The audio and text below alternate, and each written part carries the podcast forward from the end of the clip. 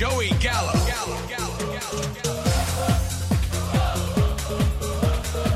Welcome in to the NSFW Dynasty podcast. Once again, I'm your host, Dave Reed, joined by my co host, Ryan Wilkinson. Hey guys, good to be back. That's right. Unfortunately, we don't have Joey here right now. Uh, it is around Thanksgiving. We're two days out, and uh, the holidays have a way of kind of taking over your life these time uh, this time of year. So it's unfortunate Thanksgiving's uh, taking over right now, but it's all right. We, we got this pod, right, Ryan? Yeah, Joe and I have been uh, switching week to week here, but hopefully we'll get both of us back on next week. And uh, I don't. Know, I'm your rock. i will be here every week. Yeah, He's always here. I'm always here. Uh, I, I, got the software, so I have to be. But uh, but as I mentioned, Thanksgiving uh, is this week, and that means it's a super long week of football to really drag out some of the most decisive matchups in your uh, dynasty and fantasy leagues. There are three games on Thursday, one game on Friday on Black Friday, eleven on Sunday, and one final matchup on Monday. There are no teams on bye this week which is ridiculous because then we have six teams on bye next week, which is pretty brutal when you're trying to get a, a playoff spot. Yeah, for sure. Huge pivotal week of fantasy football. Everyone has their full lineup, so you know, no excuses, and we'll see how it plays out. Yeah, most leagues only have about three games left uh, before the playoffs start, so you're really trying to get into the playoff, your last playoff spot. And in our league, and we'll get into it more later, but uh, we have divisions. We have three divisions, and the first three weeks of the season and the last three weeks of the season, you play your division, and the winner of your division automatically gets into the playoffs. So it's going to be a slugfest over these last three weeks. How are you feeling about that, Rye?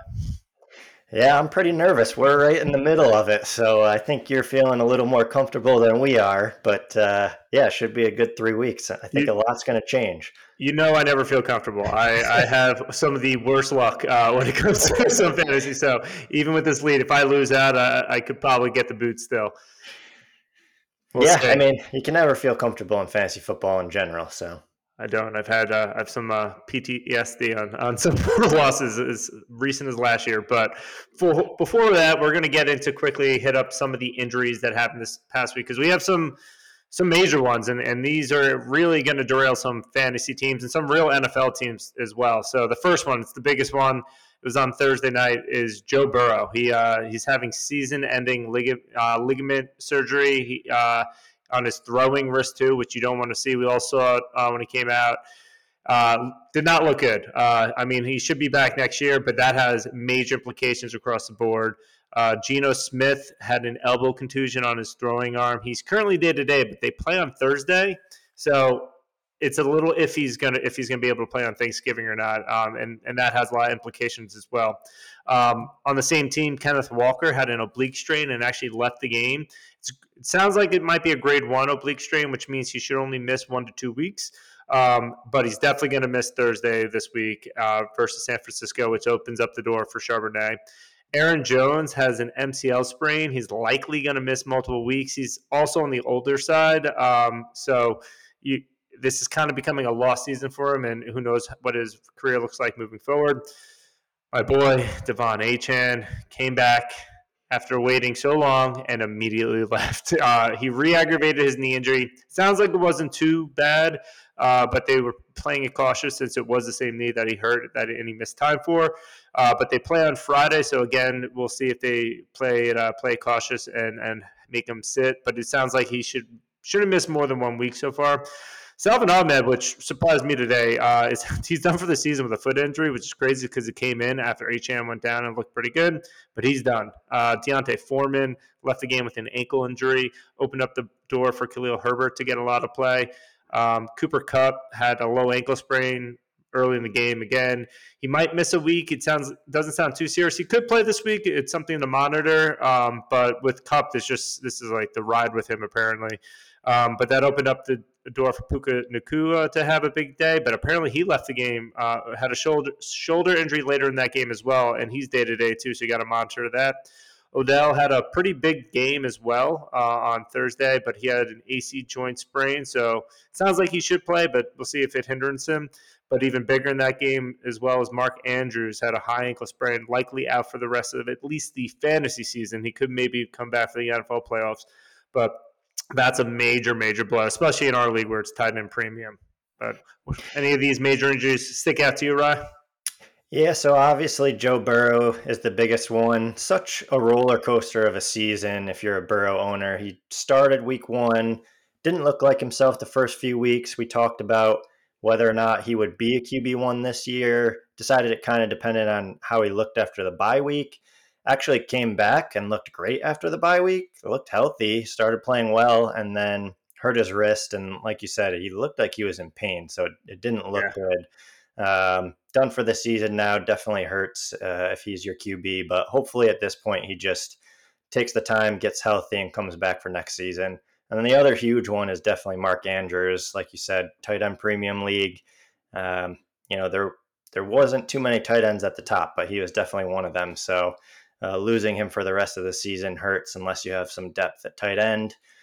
And then, yeah, uh, you know, Miami running backs uh, feel like it's just kind of a roller coaster there, but Mostert holding on somehow. Uh, so we'll see what happens with Achane. I, I thought it was more serious than it sounds like it is. So hopefully he comes back this week or next week, and I need him good for the rest of the season. I know it's these are the this. I mean, this is the fun and the and the downside of fantasy and dynasty is like these injuries, especially at this point of the year, where like every matchup matters, like every win matters, and not only does it stink to lose a player for like future weeks, but when you're having a matchup and now this guy, especially like if it's early in the game, like Achane and Kupp where they each had like a point each, and then they're just done the rest of the game. That's basically getting goose. You're just like, how, how do I survive this matchup now? So you could potentially lose because of that injury, and then it makes it so much harder going forward. But this also highlights the need in dynasty when you have the deep benches to really just like take shots on backups, like because it these injuries also show that there's a lot of opportunity. Like Isaiah Likely, uh, he's going to step up for Andrews. Who knows if he's going to be the main beneficiary or if he, uh, he'll be the top tight end, but maybe they start targeting the wide receivers more. But that was a guy you were not starting at all, and you're just trying to keep in your bench. Uh, and now he can help make you win uh, a, a, championship, or at least give you that last playoff push. And when you're targeting trades, like I always, whenever I'm trying to do a trade, I'm always trying to see if I can get like one or two smaller pieces that seem like they're not valuable at the time, but you see a potential path forward. Just because you never know, like these are the things that can kind of shift the the fantasy fortunes for you. Is the, these backups when injuries happen. Yeah, and we talk about it every week, and this injury list is always pretty long. I feel like we're mentioning at least 10 players a week every single week. So a lot of backups end up pretty relevant. Like you said, Isaiah Likely, I think he actually did pretty well the last time he played, too. So, you know, maybe he ends up a top 10 tight end the rest of the way or something like that. So it's huge to have that depth on your bench. Yeah, I mean, in Miami, obviously Mostert is still a starter, but can't just be all him. So like Jeff Wilson is back, he, yeah. like back from the dead. These guys, it's it's pretty pretty wild. Um, and like even Charbonnet, we've been you people who drafted him as a rookie have been waiting for this opportunity, and he's been getting more and more snaps. And now this is what you like weren't exactly hoping for, but one thing you drafted him knowing that Walker could get hurt, and if he did, Charbonnet would show up, and it, it's happening here. So yeah, uh, and honestly, injuries every week. That's why we've been able to do this segment every week, is because it never stops. Um, but there are some positives coming back. Uh, Kyren Williams will be playing this week uh, in week 12. So the Rams are just losing people, but at least one player is coming back. And Justin Jefferson was still not positive if he's coming back. And apparently, uh, so he had his 21 day window opened up from the IR that he has to be activated, otherwise he's done for the season. I thought it sounded like initially because he's missed two weeks that if he didn't play this week, that wouldn't be uh, the case. Apparently, he can miss this week and then activate be activated after this week, and they have a bye next week, so they could choose to play it really safe and make him sit one more week. Um, so we'll see what happens there. Keep an eye on there, but it, it'll be interesting if he gets in for week twelve. Yeah, and they're doing pretty well with Dobbs as their quarterback now. You think they probably want to get him back, so I would assume, you know, maybe they play it safe for one more week, but I think he definitely will be coming back at some point.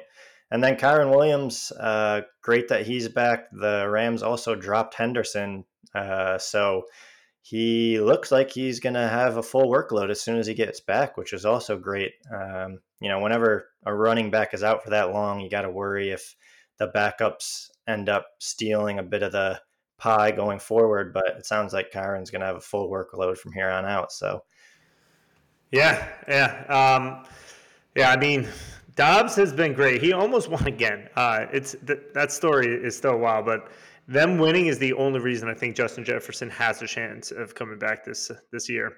Um, but yeah, I mean, a few other uh, games to call out here. Uh, not not an injury, but a player that you're not going to be with uh, going forward. And uh, someone in our league actually traded for him right before this week. Is Zach Wilson has been benched finally for the Jets, and it is it, it was time. And honestly, it's not like I think uh, what's the guy's name, Tim Boyle, uh, who is yeah. now going to be backing him up.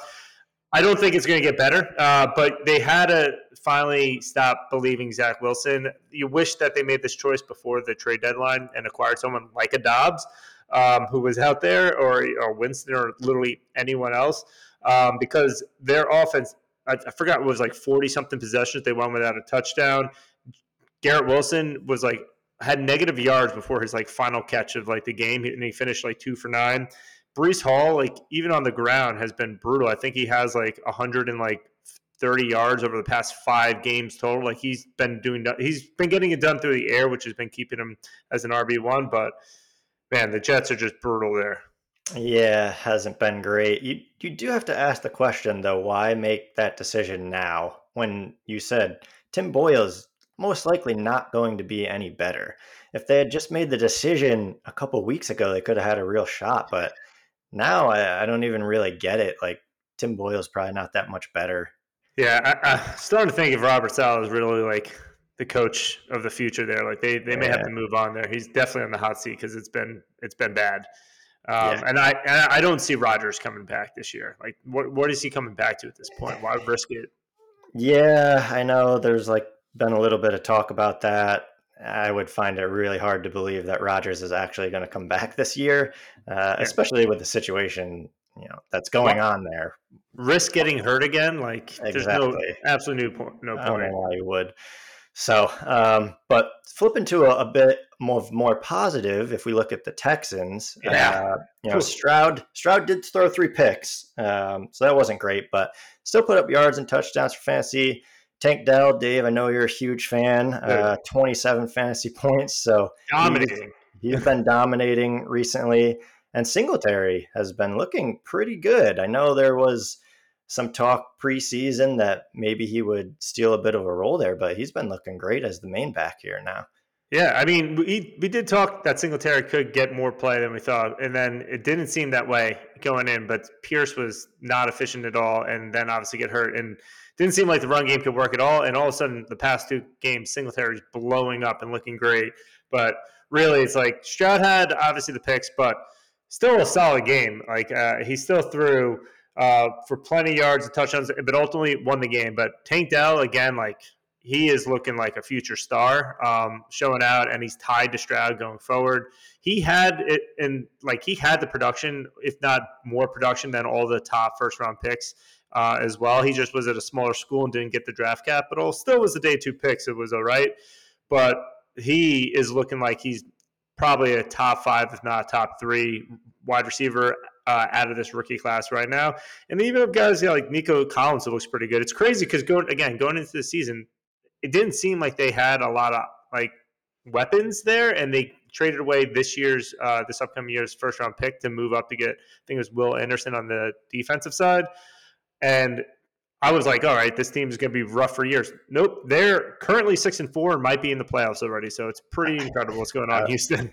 Yeah, I was just going to say they're in the playoff hunt, which you really don't see too too often with a rookie quarterback. So it's pretty cool to see. You know, rookie quarterback doing great, wide receivers kind of coming out of nowhere, like you said, and uh, and Singletary now looking like a great lead back. So it'll be interesting to see. I'd love to see him make the playoffs and see what they can do. Yeah, no, they're exciting. And uh, so with that, uh, get me excited. I kind of want to talk about some other good players here, some other big name quarterbacks. And there's one in particular. We're going to move over to our, our weekly awards, but there's one I, I'm a little antsy because yeah, I waited, say you can't wait. I've waited weeks for this, man, weeks. Smash William Award. Trevor Lawrence, baby. Trevor Lawrence, we did it. We did it. Finally, Trevor, the QB one on the week. 36 points. Only took 11 weeks, Dave. Only took 11 weeks, man, after like a brutal, brutal week last week coming out of the bye. I think he had like two points last week. But this is what happens when ETN does not steal all the damn touchdowns. Thank you. Uh, Trevor Lawrence rushed for two touchdowns this time, and then he threw for an extra two in the air with another 262 yards to go with it. So four total touchdowns.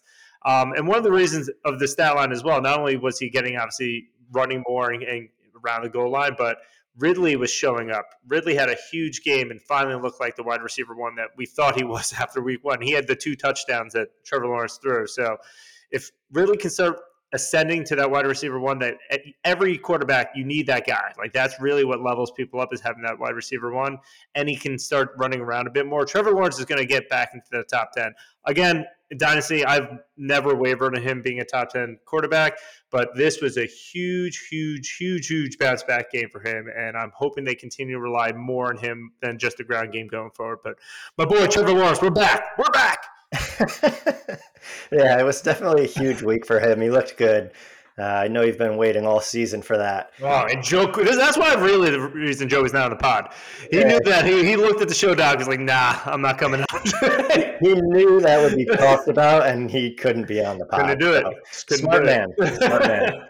Uh, but I'm going to actually talk about another quarterback who I'm giving the Smash Williams Award to. I actually went with Justin Herbert.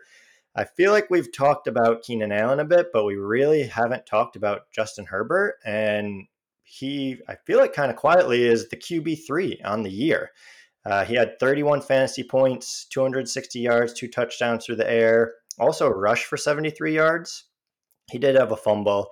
Uh, but as Dave's going to talk about later, he actually led the team in rushing. So mm-hmm. he's been having a great couple weeks. The last two weeks, he was the QB2 in week 10, QB3 in week 11. He's had over 30 fantasy points in three of the last four weeks. So, you know, you're getting the production pretty much week after week. And like I said, he's QB3 on the year. Uh, and we haven't really talked about it too much. So, a uh, huge performance for him. And you're having a huge year if you have him on your team. Yeah, and honestly, he was someone I think a lot of people were high on because you know they had um, the the weapons, but the, the reason why they're really showing up too is the defense stinks. The defense is like con- constantly losing uh, games for these Chargers. Like Herbert's doing his his part. I think they lost Bosa uh, midway through that game, but the head coach Brandon Staley is also in the hot seat right now because this has been the mo for the Chargers. They they lead early on and they lose games at the end. Um, yeah, yeah. I think I think they're four and six, so that you know, real life football they're actually not doing too great, but fantasy wise, if you have Justin Herbert and Keenan Allen, you've been happy. Yeah, and it's also not helping that guys like Quentin Johnston, the rookie who we've talked about before, who I think kind of stinks. If really stinks, he dropped like yeah. a game-winning touchdown for them. He was wide open and would have won the game for them, and he, yeah, he's just got to give Herbert a little bit more help. Mike Williams going down didn't help, and we'll get into more of his weapons later. But Herbert himself is doing everything he possibly can. Yeah, for sure. He's looked great.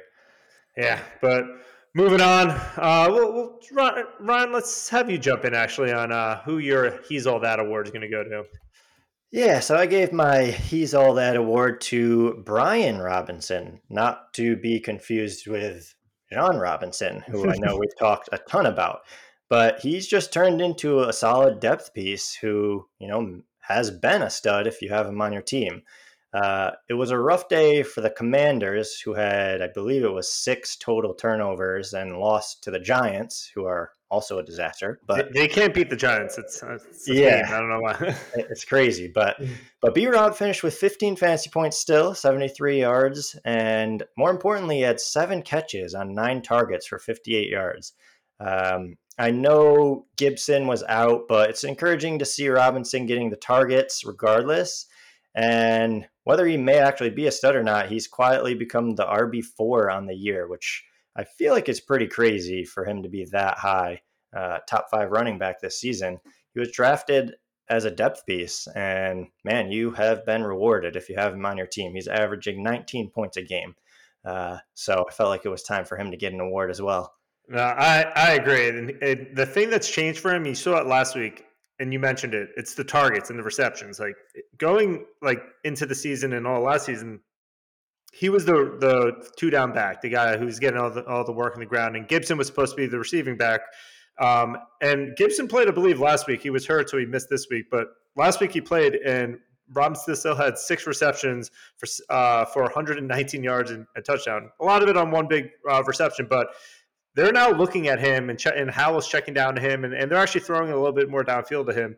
If he's going to get that, that's going to raise his floor so much higher with that type of targets uh, count. So, like, no matter what, he's the, you're getting half a point for reception. Every catch is worth more than a rush, and you're usually already past, not always, but usually past the line of scrimmage if you're catching them. So you're getting points already added to that.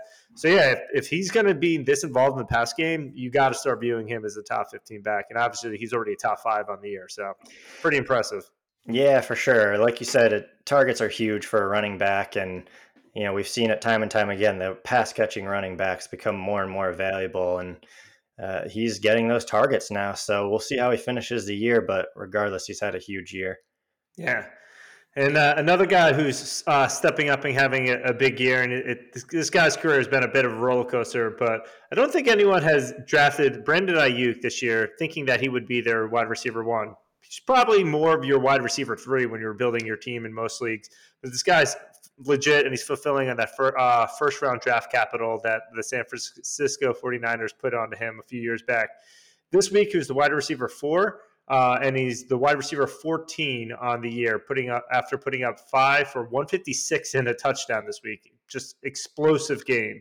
Um, he the one thing is he doesn't really demand the target share you want every wide receiver one. That's kind of just like part of the offense that they have in San Francisco. They don't throw a ton, and this does result in potentially more volatility that you'd like out of your wide receiver one. But as I mentioned, he's probably your wide receiver two or three on your team, putting up big uh, big weeks.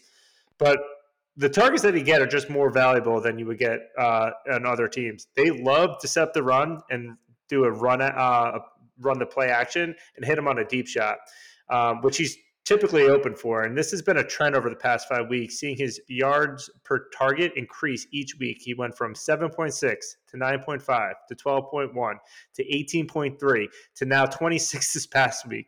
And this isn't a fluke either. He started the year with this trend. He had 16.1 in week one and 24.7 in week three.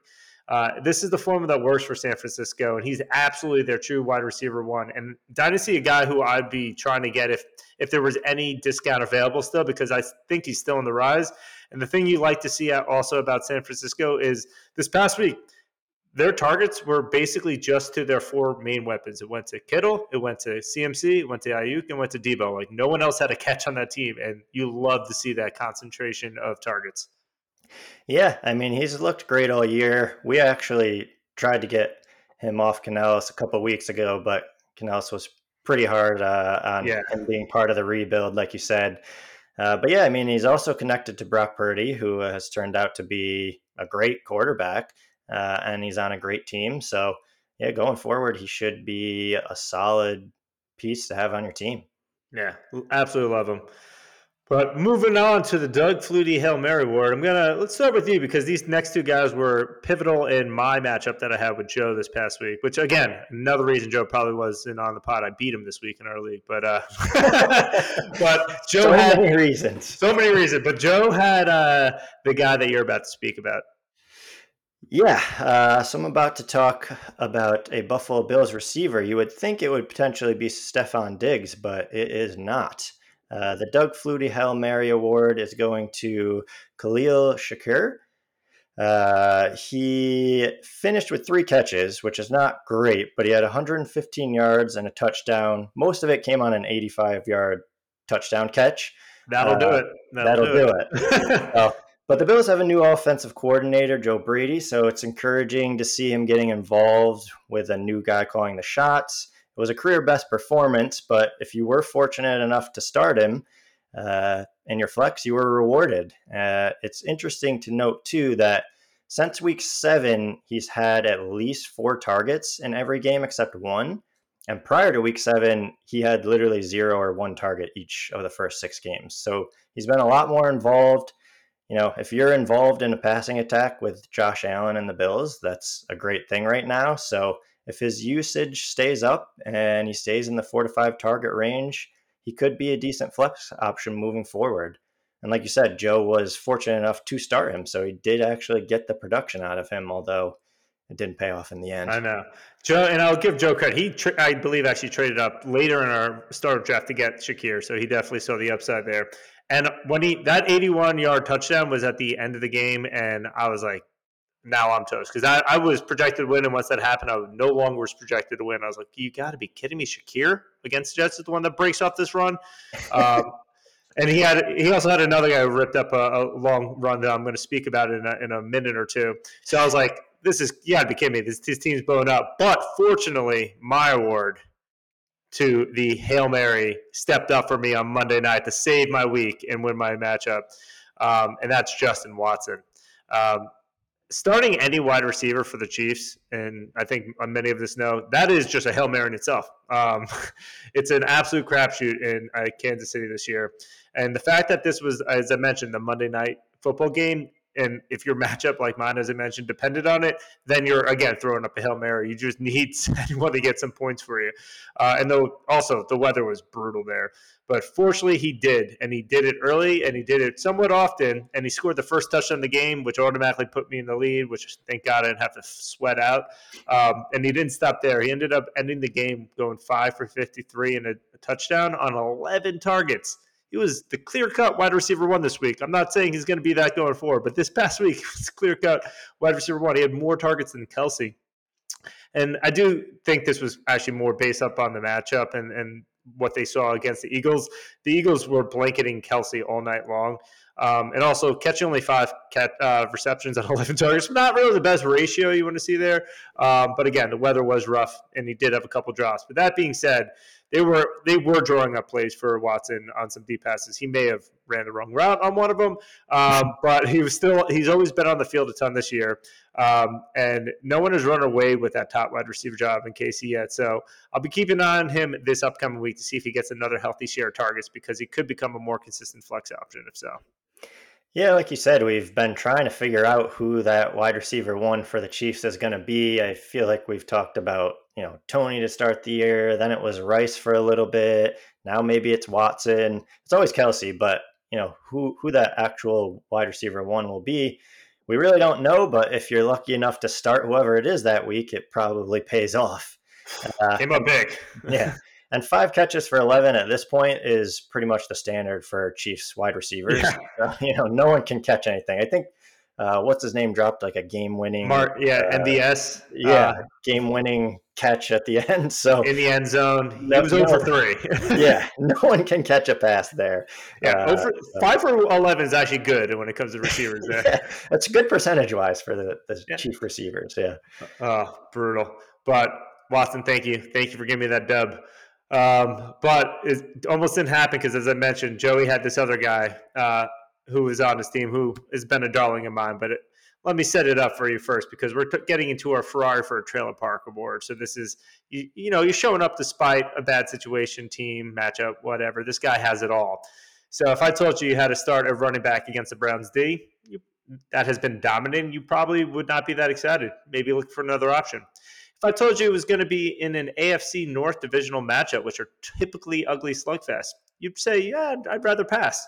And finally, if I said that player would only get nine carries and was tied to the Steelers offense that would only put up 10 points, you might consider just not starting anyone in that roster spot. But, however, as I mentioned, Jaylen Warren, who been talked about since the preseason, keeps dominating. He looks like a top 20 running back moving forward and the clear cut RB1 for the Steelers on those nine carries that I mentioned, he went for 129 yards and a score, 74 yards on a uh, on one touchdown run there, but he also added three receptions for 16 yards through the air. And again, this is against a, a stout, stout defense that you try to avoid. Uh, and he ran with some intensity. He was stiff arming people, th- tossing guys for extra yards. He's undoubtedly, no matter what the matchup is, a must start moving forward. So, despite all the everything I just mentioned, this guy was an absolute Ferrari.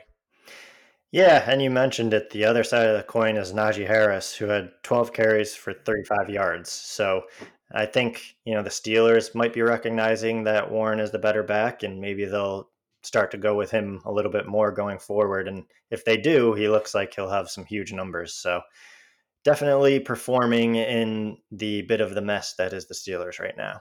Yeah. And Well, uh, I Yeah. want to pass it to you though, Rye, because this is this is it, man. I got another team that is a bit of a disaster. Uh, definitely a, a trailer park, but we're talking about the Giants, and uh, their season is over. They've been a complete disaster. They were two and eight going into Week eleven. I wish they were still two wins. Yeah, but they now sit at three and eight because of Syracuse's very own Tommy DeVito. Let's go, Syracuse. Go Orange. Hughes is in the house. He finished with 246 yards and three touchdowns in the win over the Commanders. He dropped a beautiful pass to Barkley. I know you commented on it, but it looked really good. Uh, his second full game, he was QB seven on the week. He'll likely get to finish out the season, and he may end up being someone you can throw in your super flex uh, with bye weeks and injuries piling up. So we'll see how he does the rest of the way. But it was a great game for him, and you know who knows? Maybe he can be in the Giants' future. I, yeah, It- I mean, I will say the content around DeVito is just hilarious. Uh, all these Soprano memes are, are coming back up. He's even doing the Italian hand, like, yeah, when he scores a touchdown. Uh, he lives at home with his parents still. Uh, like, it's the most Italian New Jersey pr- uh, prototype you've ever heard of before. It's amazing. Yeah, no, it's definitely another cool story. I feel like there's been a couple cool quarterback stories this year, uh, and you know, Dobbs the stars are hurt, so yeah, true. it's only stories like, oh, this guy coming from nowhere, yeah, because everyone else who's is Yeah. in the IR right now. Yeah, they've been performing though, so it's crazy. It is. It's it's absolutely nuts. It's cool seeing guys get these shots too, because Yeah. you know we, we play a play a fantasy game, and these guys like kind of dream about this, never thinking they get their shot, and they're showing up when they do. So it's really cool to see. Yeah, no, it's awesome. But then there are some guys that are letting us down, Dave. Yeah, Who's that? they're- yeah. So this guy has. Speaking of stories, this guy was undrafted, I believe. So he, he had a good story in itself, but it's seeming like it might be coming to an end somewhat soon. Uh, so Austin Ekeler, he's playing against a bad run D in Green Bay Packers. Uh, you just mentioned Najee stinks. Well, Najee last week ran for 82 yards and 5.1 yards a carry last week. Uh, so you're expecting going into this week that Ekeler was going to have a monster game. And unfortunately, you came away very underwhelmed.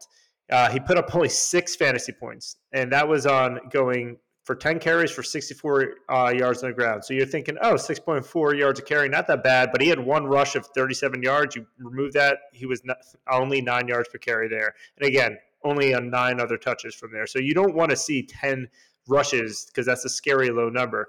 Herbert did rush a ton. He did go eight for 73. But you're thinking, okay, Ekeler, not that many rushes. That's okay. He gets a lot of work through the air. This is pretty typical for him. Nope, not this week. He only had three targets, and that yielded two catches for six yards. Throw in the fact that he also lost a fumble. He just had an absolutely brutal day. Um, also, though, if you watch it, he did not look like his explosive self. Uh, and you're starting to question now in his age 28 season is the RB cliff coming for him? And a guy like Ekeler, you know it's going to come very quick. It's going to be steep, a, a very steep drop off. He was already a guy in Dynasty. If you have him, you're kind of trying if you're rebuilding, you're definitely trying to sell them to competing teams. But if you're even in the mix, you're you're knowing like, gosh, should I just ride this guy to the ground? Um, because you know it's coming and it's, it's not going to be a surprise to anyone. However, I do think no matter what direction your team's going, you might want to start floating out offers to see if you can kind of flip him on his name value still, because that cliff might be happening come the playoffs and may not be able to get you to that chip. So when uh, when the cliff comes for these running backs, it comes quick. And and honestly, this game was a massive letdown, and it's starting to have me concerned. Yeah, and it's interesting because we talked about his quarterback, Justin Herbert, earlier, who's been looking amazing and dominating and putting up huge fantasy numbers. So it was a, a big down game for Ekeler. He usually does catch a lot of passes. I think he will rebound a little bit there. I think he probably can get the rest of the year out of him, but like you said, it's definitely a little bit concerning, and most likely going forward, his value is going to start to drop at some point here soon. Yeah, but one guy whose value is impossible to predict, and I just don't think I could ever start him again. Is uh, is your award winner here? Yeah, and, and I gave him the old nickname Gabe Goose Egg, Egg because Jesus, not only did he finish with zero fantasy points, he didn't receive a single target in week 11. You check the box score. You're like, did he play? I literally had to look it up because I thought I missed something. I thought maybe he got injured, but nope, he played 88% of the snaps. Jesus um, Christ. not going to target. not a single target. He's the wide receiver, too. Josh Allen had a great week. The Bills looked good. It's just been a roller coaster for Davis owners. He had 12 targets in week nine uh, for 19 fantasy points or in week eight. Followed that up with a goose egg in week nine. Then he had six targets for eight fantasy points in week 10, and he followed that up with a goose egg in week 11. So you're likely starting him unless you have a deep bench, but you really don't feel good about it going forward. And, you know, we've talked about some other guys that if you have them, maybe you throw in to, you know, overtake Davis in your lineup because you may be getting a goose egg. Yeah. You, like, you keep him on your team because you there aren't te- many players that can put up 102 any given week, and he can. But like, he can also, as you know, put up nothing. And he is the type of guy where you're like, I'm the dog here. I just need an upside shot, knowing that like the floor is zero, and you just throw him in, and you hope for the best. But God, that is just brutal. Yeah, it really depends what you need from him. If you're going for that home run, you throw him in your lineup. But if you have someone on your bench that you know can get you five to 10 points and you're competing, you might start to consider putting that person in over Davis because there's a real chance you end up with zero. Yeah, it's it stinks too because you like, as I mentioned, you can't drop him, so he's just burning a roster spot. You're terrified to start him.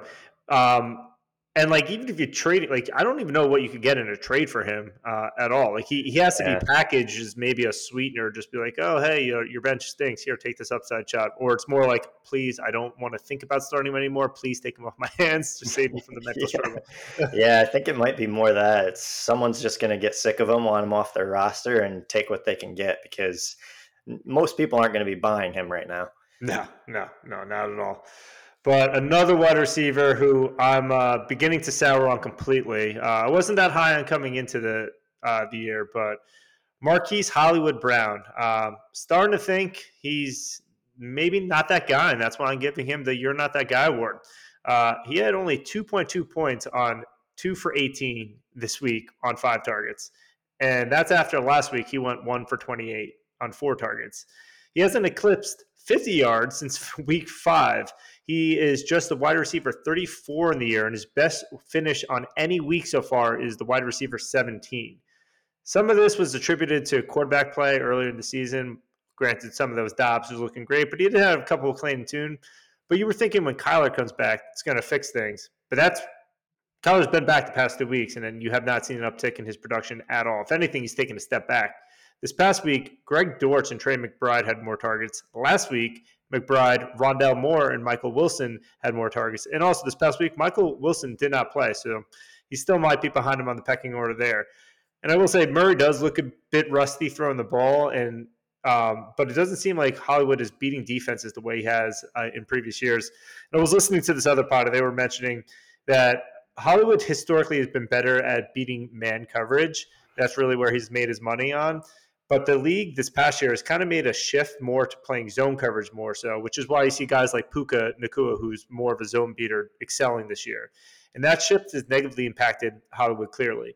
Uh, looking beyond this year, too, he's a free agent uh, going to the offseason, and I'm not sure they bring him back, especially because they're going to have a high draft pick and they may draft a, one of the very, very talented rookie wide receivers coming in.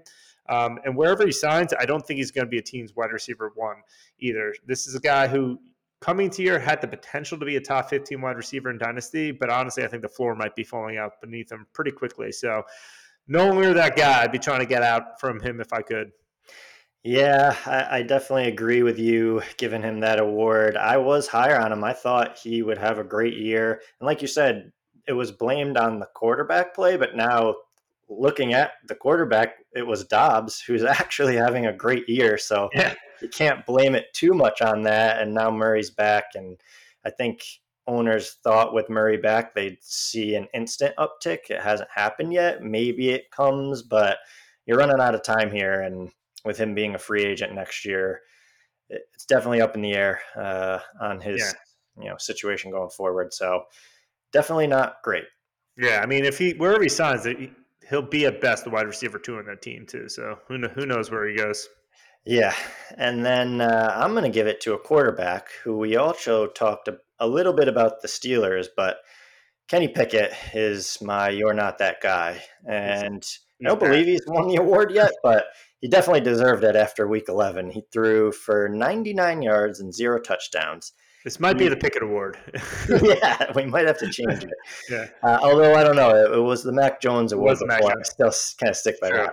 that. But, uh, but Kenny Pickett has thrown for one touchdown over the last five games combined. He's averaging nine points a game as a quarterback it's been rough for him. Although somehow the Steelers are six and four, which uh, you know is kind of crazy. And like you said, they actually had a chance to win the game in Week Eleven. It's all Tomlin. It's all Tomlin. yeah, it's definitely not Pickett. Um, yeah. uh, the Steelers did just fire Matt Canada, so maybe we'll see some type of improvement there from Pickett. Uh, but as of right now, he doesn't look like a startable NFL quarterback, and definitely is not a startable fantasy quarterback.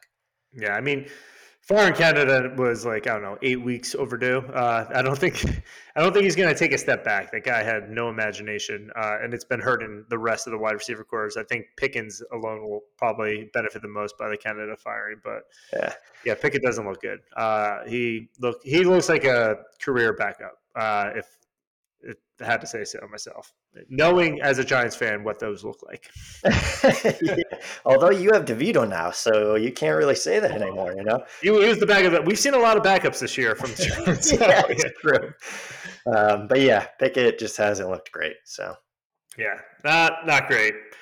But yeah, those were the awards. Uh, man, we always end on a sour note. I gotta gotta figure out a way to transition better on a positive note on that. But we are gonna dive into our a little updates on our league. Uh, as I mentioned, we're we're getting towards the end of the uh, the regular season for Dynasty, but this upcoming week is our trade deadline. So we have one more week to get trades in, but you've already started to see a flurry of trades coming through. We had three this past week.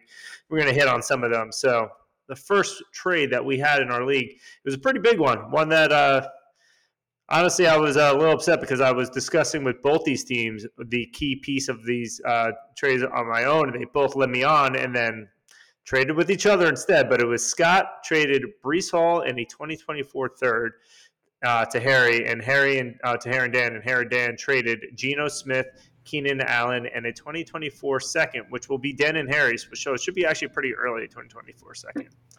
So, Ron, what, what are your thoughts on that? Yeah, pretty big trade. Uh, I know we had talked to Dan and Harry about Keenan Allen a little bit. I knew they were trying to ship him, so I'm not surprised to see the trade happen. But I think on paper, I would favor Scott a little bit. He gave up Breece Hall, but he's moving up around in 2024. And like you said, it should be a pretty early second round pick. And then he's getting Keenan Allen and Geno Smith. Um, you know, Geno Smith did pick up an injury and you know maybe doesn't play this week, but going forward, he's a serviceable quarterback. Keenan Allen has been dominating the targets for the Chargers, and we've just talked about Justin Herbert a bunch. So I like him there. And then the Jets, like we talked about, it's, it's just a disaster situation. So Hall just hasn't had the value that he would have, but obviously you're trading for him on the hope that it turns around next year and going forward. Yeah, I mean, I I love this trade overall, and it's like there's big names, but it makes sense for both teams, uh, and there's a lot of value here, and it's it's fun to see a, a trade of this size. Like for Scott, I, Scott has been going for it all year long, and I have so much respect for it. The guy has the quarterback luck that he's had has just been brutal because like he gets yeah. he traded for Kirk Cousins, he's hadn't done for years. Gets Geno Smith, he might miss this pivotal week. We'll see what happens there. Hopefully he gets in still. But the key this trade for this past week won him the week because he got Keenan Allen, who had a huge week and only won by like two points or less. Uh, and Keenan Allen is honestly this year it's got to be like a top five wide receiver for the year. So this is a big, big play there, and he is getting an early draft pick because he's giving away Breece Hall and like Geno, Geno Smith and Keenan Allen aren't long term dynasty assets. They should be okay for at least next year. So it's not like they're nothing. But Breece Hall is like a top three, top five dynasty running back, young. Um, obviously, Dan is a, uh, a Jets fan, so he's want, wanted to get him real bad. But next year, he should be hopefully a better season for the Jets, or at least Breece Hall. But honestly, this year, like Keenan Allen's going to score more points than Breece Hall is probably every single week, uh, unless Breece rips up rips off a long one. And getting Geno Smith with that was huge. Scott, obviously has an uphill battle, but he has he definitely has a path to getting into the playoffs. So I like this move for both teams.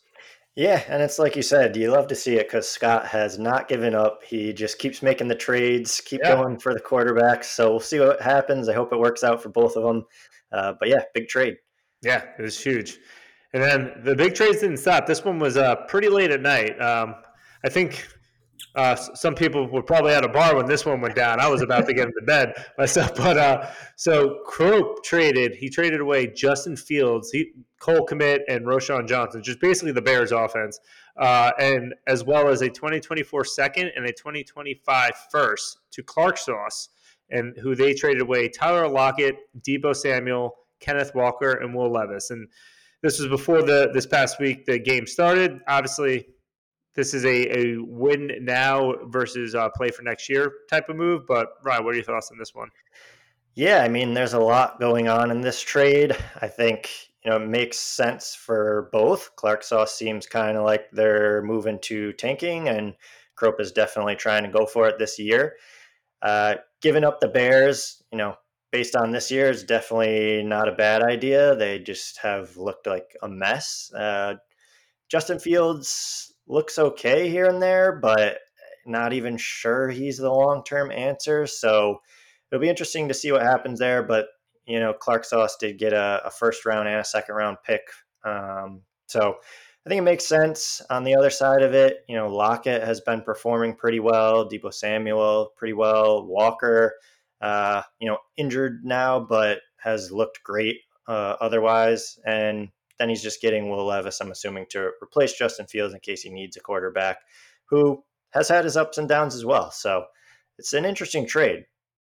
Yeah, I was pretty surprised by it too because I, I was actually targeting from Clark all three guys except for Will Levis because at this point, especially going into the playoffs and there's a couple buys coming up, you just want to like beef up like your depth at wide receiver and running backs just for the flex and make sure you're getting guys who could be productive. And these are all pretty high producing uh, players. And I mean, Cole Kmet, solid. It's tight end premium. He's he's okay, but he's more a boomer bust. Roschon Johnson, I don't really think is anything. Um, and Justin Fields, like he's definitely going to be better than Will Levis, I think, this year. But as I mentioned, don't know what his future looks like. And Will Levis seems like he's going to be at least the quarterback next year as well. And he has some potential. He doesn't. He he has some flaws, but I, it, he does sh- uh, flash some ability to throw some bombs uh, accurately. So that's pretty exciting to see. So I liked it like right when it happened. I like the trade for for Crope, but I do get the motivation for Clark Sauce. Now, obviously, Crope got a little unfortunate, at least for a week or two, with Kenneth Walker going down, who is probably the highest upside player in that trade for him. But Crope also has a pretty dominant team, and I'm uh, I'm pretty terrified of having to close out the season playing against him. But pretty pretty big trade, and it's again it's it's fun to see the teams going for it and the teams that aren't going for it rebuilding and, and really giving up some pretty massive value, which was very different than the final trade this week, um, which was all, you know, low value trash. It was Dan and Harry traded away their beloved Jet, Zach Wilson, to Schluter, who uh, traded a 2024 third. So not a lot of value here. But again, this was before the game started and before the eventual benching of Zach Wilson. But Ryan, why don't you give me your thoughts? I mean, give it to Dan and Harry. They literally could not have traded him at a better time. It worked out perfectly for them. But yeah, from Schluter's side, you know, he had Lamar Jackson, he has Brock Purdy as his starters. He had Huntley in case something happened to Jackson. He has Darnold, he has Walker, he has Mullens. So I guess he felt like he needed a, another depth piece at QB, but I don't think anyone thought Wilson would be a starter next year. So you're giving up a third round pick for depth the rest of this year. I don't fully get that. I think uh, Dan and Harry, I mean, obviously now they definitely won the trade, but Schluter loves to trade. So you got to give him credit for always trying to make something yeah. happen. I, I, think the, and I, I, didn't talk to Schluter about it, but I think the main uh, factor is Lamar has a week 13 bye, and Schluter knows he's trying to win out in these divisional matchups. So I think he just wanted a depth piece to throw into his like second quarterback. But Purdy is his QB two, and that's a great combination. But yeah, he's going to be down a quarterback, and I think he's playing you that week too. So uh, that'll be uh, a, t- a tough matchup, but you don't have to worry about playing Zach Wilson, or maybe you would have preferred yeah, to. I, I, I was going to say it might have been a benefit to play Zach Wilson, but uh, no, I mean uh, he also only gave up the third. I mean, third round picks are generally dart throws, anyways, so it's not going to hurt him long term. And honestly, Zach Wilson just seems like a guy who just keeps getting chances. Uh, so I wouldn't be shocked to see him start again at some point. Um, but obviously, I don't think it'll be by week 13. You never know, though. I, I, I feel like we have not seen it uh, last of him. He just he won't go away. I don't know why, but there's just certain quarterbacks just won't go away. yeah, I mean, he's being replaced by Tim Boyle, so that there's definitely a chance that that yeah, doesn't like. Nah, I, although I did think they made Zach Wilson the emergency QB three for this week, which I I didn't get to hear what Sal was talking about it yet. I saw it right before we started uh, recording, but that uh, that's quite the blow to the ego. So we'll see. yeah, for sure. Oh man! But moving on, we uh, give a quick update on the high and low score. So high score this past week, back to back weeks, go to Chris Canellis. He put up 164.26, and the low score. So close, Rye. So so close. The LaPorta two point conversion is what put it over. Uh, Adam Cohn and Katz put up 64.98 points, less than two points more than the low score set in week one. And now we got three weeks left. And that record is still being held by our man Ryan here. yeah, I think we're in trouble now. That was our shot. Uh, they had Justin Jefferson in who didn't play. Um, Gabe Davis. They had, they had, a couple goose eggs. It was the entire negative section that we just read off was yeah pretty much. It was um, looking like a, we had a good shot to be supplanted but uh, they they just beat us. So i think we're in trouble now. I think next week there's a bunch of buys. I think that's our last real shot yeah. to have someone uh, i mean I want to point out how low of a score that was. We because like think of all the things that just happened, as, and he still just edged it out. Like you need a lot. You need the whole team to go bad. I literally think he had two or three goose eggs. So yeah, uh, yeah no, it's and I don't feel like week one our team was that bad. We literally started Josh Allen, Jalen Hurts, like kind of crazy that it. I don't think I think each of them had like below like it was the, the lowest they've had all year. So. Yeah, I think they combined for like under 20 points, the two yeah, yeah, it's crazy. So yeah, we're in trouble. Yeah, yeah, you uh you are. But moving on, keeping it in the league, we're gonna give a quick update because uh, now, as we mentioned, it's we're going into the divisional matchups to close out the season, and the winner of each division gets a playoff spot. So we're gonna say predict what we think the uh, final division order is going to end in. So we're going to go through from the first division, which is uh, we renamed from Division One to team mandated male masseuses because uh, Deshaun Watson is in this division. Um, and Ron, why don't you tell me first what you think the order of this division is going to finish as? Well, I'll start with the bottom because that's where Deshaun Watson is. Uh, right. I, I, think uh, fourth Our place bottom. will be Harry and Dan. What's under the towel? The first place, I'm going to give it to you, Dave. I think you have a two game lead, three games left. You should have a real good shot to take first place in your league. The jinx is in. Yeah. And then the middle is is real tough. I think it's going to be super super close. They're playing each other this week, so it's a huge huge matchup. I'm going to give the slight edge to Scott and say Scott finishes second, Crope finishes third just edges them out at the end. But I think a lot of it all comes down to their matchup this week. First of all, you can't talk about edging in this division. Um, but uh, no, I, I agree. I'm very much in line with you. I have myself in first, more so just again because of that lead. Um, so like I could still, it's not a guarantee, but I, more things have to go wrong. So I keep myself in first and I have Heron Den at the bottom. So it comes down to Crope and Scott. Right now, I have Crope coming in second and Scott in third. And it, it comes down to really this week. I think if Scott wins this week, I think, that, as you mentioned, there's a good chance that Scott comes out in second. But it's all going to come down to is Geno Smith and Cooper Kupp going to play? Um, if they play, I think he has a pretty good chance to win. If they don't, it's going he still can obviously win, but it's going to be a tougher uh, uphill battle for him. But um, we'll see how that comes out. But that this is going to be a very very close finish, and the both these teams are looking very strong to close out the season, which I hate because they're my last two games of the year. Yeah, it's going to be a crazy three weeks for that division. I think the top and the bottom are pretty good, but the middle is very up in the air. Slugfest. So we'll see. But moving on to Division Two, this is your division. So I'll jump in first and uh, see where what you think. So uh, in fourth place, I have Joey uh, coming in, although he he gave me almost everything I could handle this past week. He, and he had, was missing Pittman and Bijan, so he's definitely even though he's coming in fourth, that's just based on his current. Uh, I think he only has two wins. I wouldn't be confident for any of you guys that are playing against him because he definitely put up points now. Uh, in third place, I have Adam Cohn and Katz, who are currently sitting on top and been in first place all year, but they have the least amount of uh, points for right now and only have a game lead. And I think they're going to slide down in, if they lose a couple games to, uh, to close out the season. Second place, I have the Wilkinson Bros uh, sliding up uh, out of the the third place spot that they've been in for decent amount of the year. They've been rising up.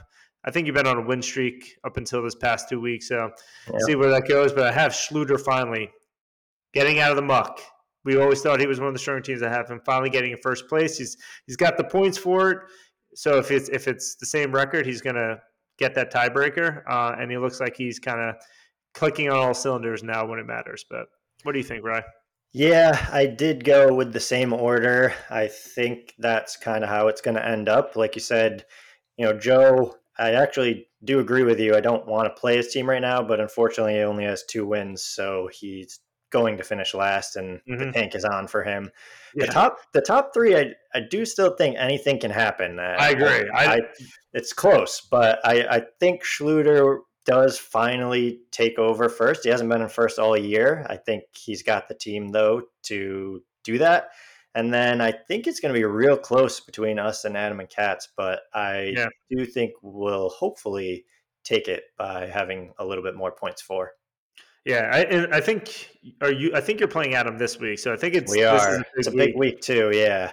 Um, yeah. If he wins it, then I think he's gonna. He has a a good shot to keep the title in that division, and it would make it obviously harder for you to, to like get to the wild card. But uh, yeah, the, the, top three could finish up in any order. It wouldn't surprise me.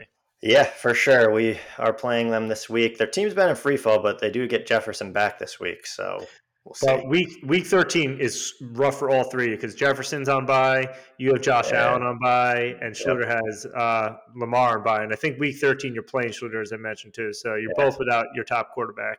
Yeah, anything can happen in this one still. Yeah, that, this is going to be interesting to see. And then uh, the final division, um, I'll jump in first. Uh, so in fourth place, I have Clark Sauce. Uh, they're, they're selling out, so I don't think that surprises anyone. Third place, Canellis. Uh, I, I, mentioned this in the league. I, he has an, an outside shot to still make the playoffs, but he has to win out and have a couple other things go his way uh, and win big because I think he has to make up some points score. But as I mentioned, he's been the top scorer the past two weeks, and his team is clicking all, all cylinders and no major buys going forward. Second place, I have Kaffer and Mike Kaffer, Mike Williams, and this is purely because the top team, Brzezinski Bros uh, when they play each other, they're playing in week 13, and Mike Caff and Mike Williams are going to be missing a ton of key players um, in that matchup. So I think the Brzezinski Bros are going to win that matchup, and that's going to be the defining uh, defining week for this division. Yeah, I have it similar, but I did make a one switch. Like you said, Clark Sauce in fourth. They are tanking, and you know don't really seem to be planning on making the playoffs. Canellis, like you said, we saw it firsthand this week. Uh, he put up the top score. His mm-hmm. team is actually on fire right now, but unfortunately, at four and seven, he's got to win out, and he would need one of the top two teams to lose out. So most likely won't make the playoffs. So I'll put him in third. And then I flopped the uh, first and second. I'm going with Mike Dexter as a god, finishing first, and Dan's team finishing second. I think it's going to be close.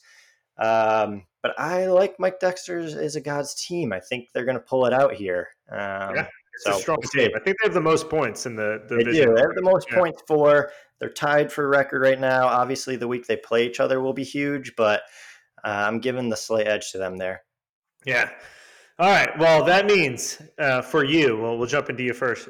The the automatic bids into playoffs is going to be myself, Schluter, and Kaffer, Mike Kaffer, Mike Williams getting the the top three bids. Who are your three wild card teams you think are going to get in? So first wild card team, Dan's team. I think if they do lose out to the Mikes, I think they make it as the first wild card spot. So I think either one of them is going to end up there pretty easily.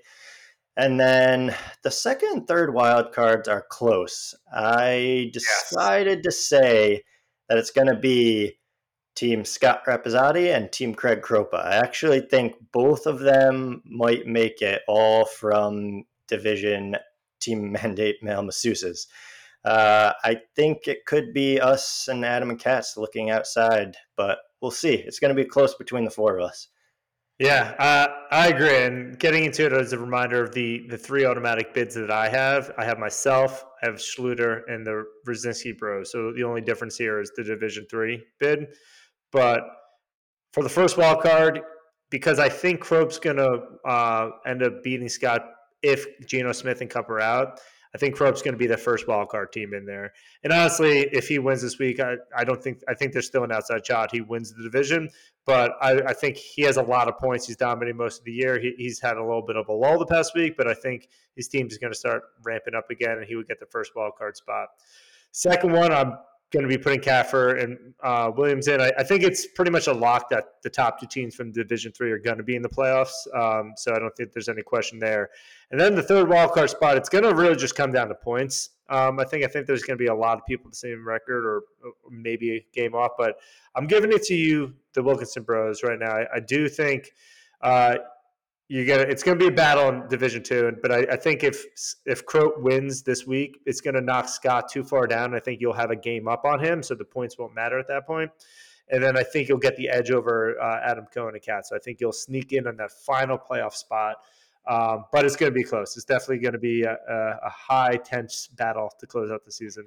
Yeah, I think like you mentioned, the game between Scott and Crope is actually really huge for us as well because if Scott somehow does slide into that second position in your league, then Croak could take the wild card spot from us because he does have more points than us. So exactly. it's a big week uh, for them and for us.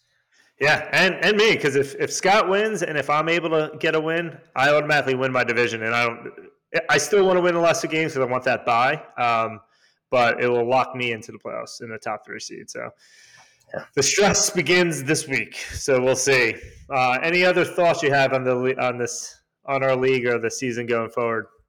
Not really. Just a big week for fantasy, like we said. A lot of top teams are playing each other. That's going to have some pretty big playoff implications. So I'm excited to see how it plays out. And then, you know, week wise, Thanksgiving week. I hope everyone enjoys Thanksgiving and we all get to watch some football during it. So it's well, it's always good. I agree. We're all off. I'm like the Black Friday uh, game. Obviously, the Jets kind of stink uh, versus Dolphins, but it is nice that like you get kind of a game almost every single day. You get a little lull on Saturday to, to recoup. Uh, but it, it's going to be fun having four days of football out of five weekdays. Uh, so very excited for that. But again, good luck in your matchup. You found a playoff push. And reminder in our league, the trade deadline is this week. Uh, so get those trades in. And if you're listening from another league make sure that you're being aggressive and trying to get into that playoff. So thank you for listening to the pod. Hope you enjoyed, uh, and good luck in your matchups, and have a happy, happy Thanksgiving.